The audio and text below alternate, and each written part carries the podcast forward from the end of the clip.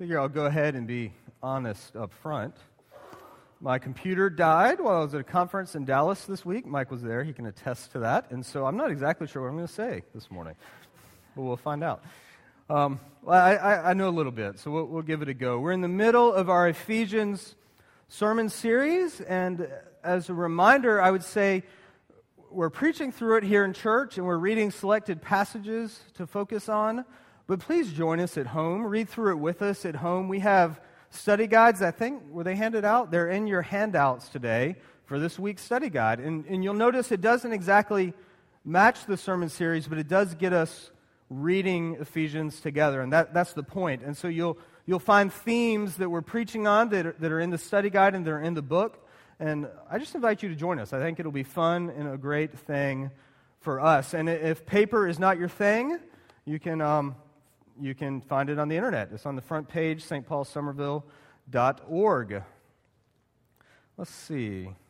So we're in Ephesians. We're in chapter 2. If you have your Bibles, feel free to pull them up. We're in chapter 2 of Ephesians, and we're talking about the aha moment.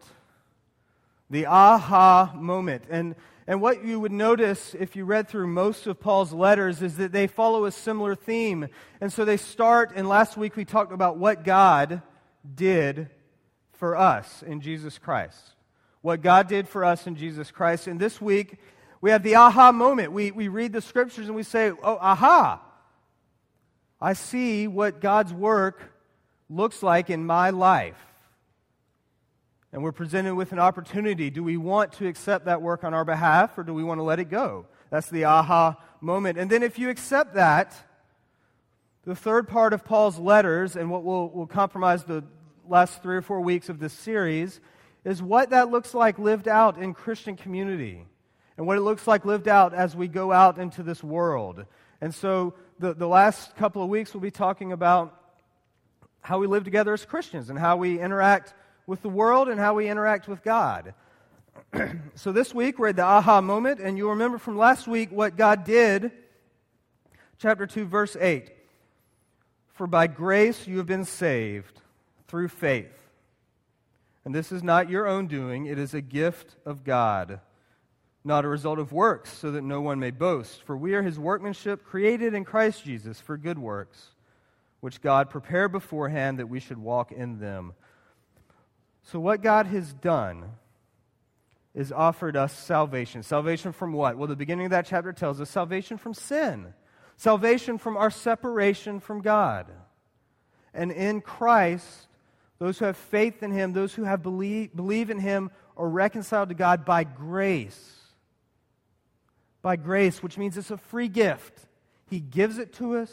We don't earn it, we don't do anything to get it. It's grace. And so we come today and we see what are the consequences of that sin? What are the consequences? But first, I'll, I'll share you a quick story. I have um, in my house a few different names. Obviously, one of them is Tyler. Um, one of them is Daddy. One of them is Daddy Tyler. One of them is Benjamin. But lately, uh, the favorite name for my children to call me has been But Daddy. But Daddy. And so I say, perhaps, okay, it's time to set the table. But Daddy, it's time to go to bed. But daddy, it's time to take a bath. But daddy. And what my children are looking for is um, a change in the status, a change in their status. They have been, um, in their view, I guess, condemned to setting the table or condemned to going to bed, and they want a new status. And they say, But daddy. And I want you to remember that. Just hang on to that. Put it in your pocket, hang on to it. We'll get back to it. Because um, we're all looking for a but daddy. We're all looking for a change in status. And the reason is this in chapter 2, verse 11. Remember that at one time you Gentiles in the flesh, called the uncircumcision by what is the circumcision, which is made in the flesh by hands, obviously. Remember that you were at that time separated from Christ, alienated from the commonwealth of Israel, and strangers to the covenants of promise, having no hope and without God in the world. So we see this passage, and we see a therefore, and, and that therefore is saying what I just said has something to do for you right now. therefore. And what Paul wants them to do is not forget where they came from. In those days, by the time of Jesus, the Bible really only knows of two types of people. Two types of people. The first type of person is a member of God's people, a member of the nation of Israel, a member of the Jewish people, their descendants from Abraham. the second type of person is a Gentile, which basically means you're not part of God's people. You either are or you aren't. Those are the two people that the Bible speaks of. And so, Paul here is reminding his Gentile brothers and sisters, these are Christians in Ephesus, that they at one time were not part of God's people. And what did that mean? Well, they weren't descendants from Abraham. God promised Abraham that his descendants would number the stars in the sky, that they would inherit a promised land. And, and we find in Exodus, God promises again that these people would be a light to the nations. And by the time of Jesus, they actually weren't being much of a light, and they really didn't have the land. They were under foreign rule, and God's presence wasn't really with them. And so, a, a further promise that the Jewish people believed was that God was going to rescue them. They had hope that God was going to come back and restore the land, but not for those Gentiles, just for us Jewish folks. And Paul is saying to these Gentile Christians, that was your status. You know, before before Jesus, you were out there. You were separated from God. You were not part of these promises. You were not part of Israel. You had no hope. The hope was reserved for Israel, for those, this whole passage about circumcision. That was a sign of being a member of the nation of Israel, a sign of being a part of God's covenant people was circumcision. And then God's covenant people were expected to follow the law lest an angry God punish them and make them Gentiles as well. And so that's what they remember. And then we get to what I would say are the four most important words in this text. Five most important words in this text, maybe. And this is, I would say, aha moment number one. But now in Christ. But now. I'm but daddy. My kids want something different. They want a new status. They want to be able to, to, to have freedom, to have freedom to go and, and, and do what they want to do. And that's not the freedom we look for, but we look for a new status. We're without hope, but now in Christ. We have hope. But now in Christ Jesus, we are no longer separated from God. But now in Christ Jesus, we have salvation. And so, verse 13. But now, in Christ Jesus, you who are once far off have been brought near by the blood of Christ. So we're no longer without hope. Aha! Jesus Christ offers us a hope. As I, I look out across this room today, I imagine that there are some folks here that have no hope, that are without hope in this world.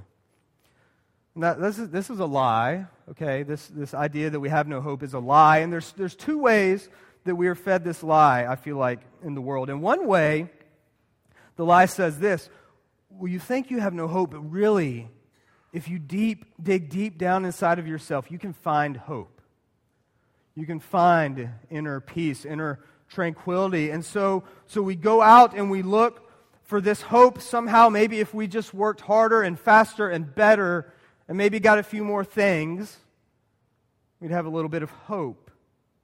Or maybe if we get the latest self help books about how I can find my inner power, maybe I'll just have a little bit of hope. Maybe if I eat the right foods or meditate in the right positions, or if I think positive thoughts, maybe I'll have an inner hope. But that's not hope. That's not hope. The, the further we dig, the deeper we dig within ourselves, the only thing we're going to find is a big old pile of sin. I read somewhere, I don't know where this came from. It was a rule about holes. And the first rule about holes is that when you're in one, stop digging. Stop digging. Because hope hope is found when we stop digging. So, so lie number one, that we can somehow find hope ourselves. Lie number two is simply that it just doesn't exist. Do what you want. Who cares? Eat, drink, and be merry. Or eat, drink, and be sad. There's no hope. That's a lie, friends. Paul says that's a lie. What does Paul say? But now in Christ. But now in Christ, we have hope. We're no longer separated from God. We have hope. Hope in the cross. This, this cross is what gives us hope. It's this cross that Jesus said, Your life has meaning, your life has purpose. Your life is to live for God, and I'm going to help you do that. I'm going to enable you to do that by dying, by taking your sin, so that you could abide with God. So we have hope. That's the aha moment that, that Christ has saved us by grace. Aha, I have hope in my life. Hope for a future in the presence of God, hope for, for a present in the presence of God, and hope for eternal life. But that's just the first part because it's not simply a future hope. As we read on, we'll note here, this, this is important, that, that the, the reconciliation of this Jew Gentile problem, these two people, wasn't simply to make Gentiles Jewish. That's not the answer, is to make everybody who wasn't Israel be a part of Israel.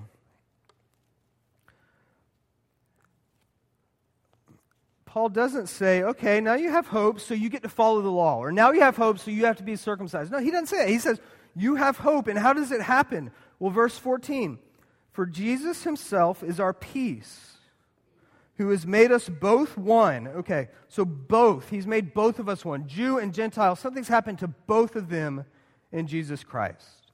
He has broken down in, the fle- in his flesh the dividing wall of hostility by abolishing the law of commandments expressed in the ordinances, that he might create in himself one new man in the place of two, so making peace, and might reconcile us both to God. Jew and Gentile both need reconciliation. The only thing the law does, the only thing these, these covenant, not the covenant promises, but the only thing these rules do is divide us, divide us right in half. Some do the rules, some don't but nothing brings us to God with that wall in the middle. And so, so Paul is saying that Jesus has abolished this law so that Jew and Gentile can be saved. Now, that's pretty amazing. The Jewish folks would not have been real excited about hearing this. They were probably thinking, okay, we can, you know, that's a great message. Let's let these Gentiles come in. Come on in, guys. Accept the law. Come on in. Be a part of the people of Israel. Come on in. I'll get my knife sharpened. But that's not. That's not the answer. That's not the answer. The answer is that Jesus Christ has abolished this wall of hostility. In his place, he put a cross, a cross where we could come together as one body. And so, aha moment number two is that there's a present reality to our salvation in Jesus Christ. A present reality that we have a new family, a family who loves us and supports us, a family that we can go sit at the cross with that will walk us through suffering and pain, will be there for, be there for us in times of joy and happiness. That's what we are called to do. But we've got to recognize this as a word for the church, for the church, because, because often I feel like we are kind of like the nation of, of Israel. We, we believe, even in the church, we still believe lie number one, which is that somehow some way we've got to do something to get this hope, to contribute to this hope. And, and in a Christian context, it sounds something like this Well, God's going to do his part, now I've got to do mine. That's a lie. Or somehow in the church, it might sound like something like this I, I believe in Jesus, and you know, in the last day, I hope I've done more good things than bad things. That's a lie.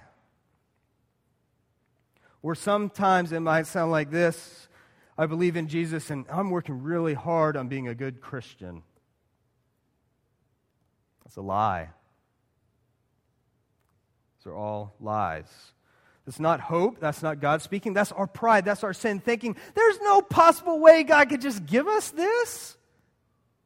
Surely we've got to do something. Surely we've got to obey some laws. But no, the Ten Commandments, friends, are not going to make you better Christians. Okay? The Ten Commandments will not make us better Christians. Reading our Bible, that's so important. But just because we do it doesn't make us a better Christian. Coming to church every Sunday, going on mission trips, these are good things, but they don't make us better Christians. If our motive is to get better and to do better and to try harder, we're just going to fall flat every single time. That's the law. That's building up this wall of people who do stuff and are good Christians and people who believe in Jesus but aren't good Christians. That's not, that's a lie. This message of grace is that Jesus Christ, Jesus Christ makes us Christians. And so the only thing we can do, the only thing we can do is go to the cross and sit at the cross and have faith in the cross. And when we do that, when we do that, we, we come to church, we follow the Ten Commandments, we love God, we read our Bibles, not, not, not because we want to be good Christians, but because we love God. We couldn't help do anything else. Now we're going to fall down and we're going to sin and we'll go back to the cross, and that's okay. But Jesus makes us Christians. We don't do that. We don't do that. We respond in love. And, and, the point of all this is because our unity is pretty important on that. God, the aha moment for the church is that we're called to be one, and the only way we're going to be one is if we can come to the cross and then forgive each other and love each other like Jesus loved us. Let's start there. Let's impact the world by doing that. That's the aha moment for the church.